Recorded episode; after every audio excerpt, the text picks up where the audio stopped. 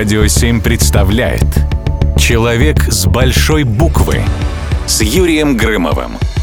Собрались как-то художник, писатель, путешественник, археолог, философ, мистик и духовный гуру. И выяснили, что все они на самом деле один и тот же человек.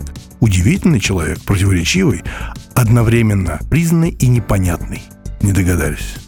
Это Николай Рерих – Рерих родился 27 сентября 1874 года в Санкт-Петербурге в зажиточной семье. Его отец водил дружбу с Менделеевым и Костомаровым. И дома часто собирались интеллектуалы, погружая мальчика в мир науки и искусства. В 1893 году Николай окончил гимназию и поступил на юридический факультет Петербургского университета.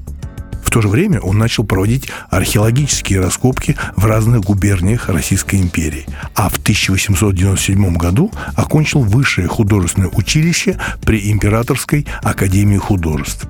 В начале 20 века Рерих много путешествует по России, пишет картинные книги, активно занимается публичной деятельностью и духовными поисками и постепенно создает вокруг себя круг таких же искателей. А в 1910 году возглавляет художественное объединение «Мир искусства».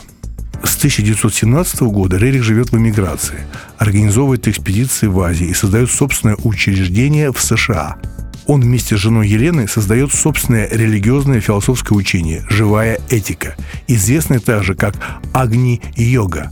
Учение получило множество последователей по всему миру, а сам Николай Рерих быстро превратился в авторитетного духовного учителя.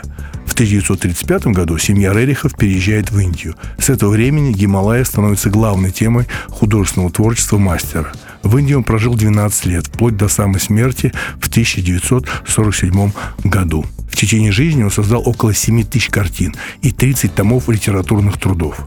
На родине Будды, где тело Рериха было предано ритуальному сожжению, его почитают как великого мудреца и называют Махараши. Николай Рерих. Человек с большой буквы.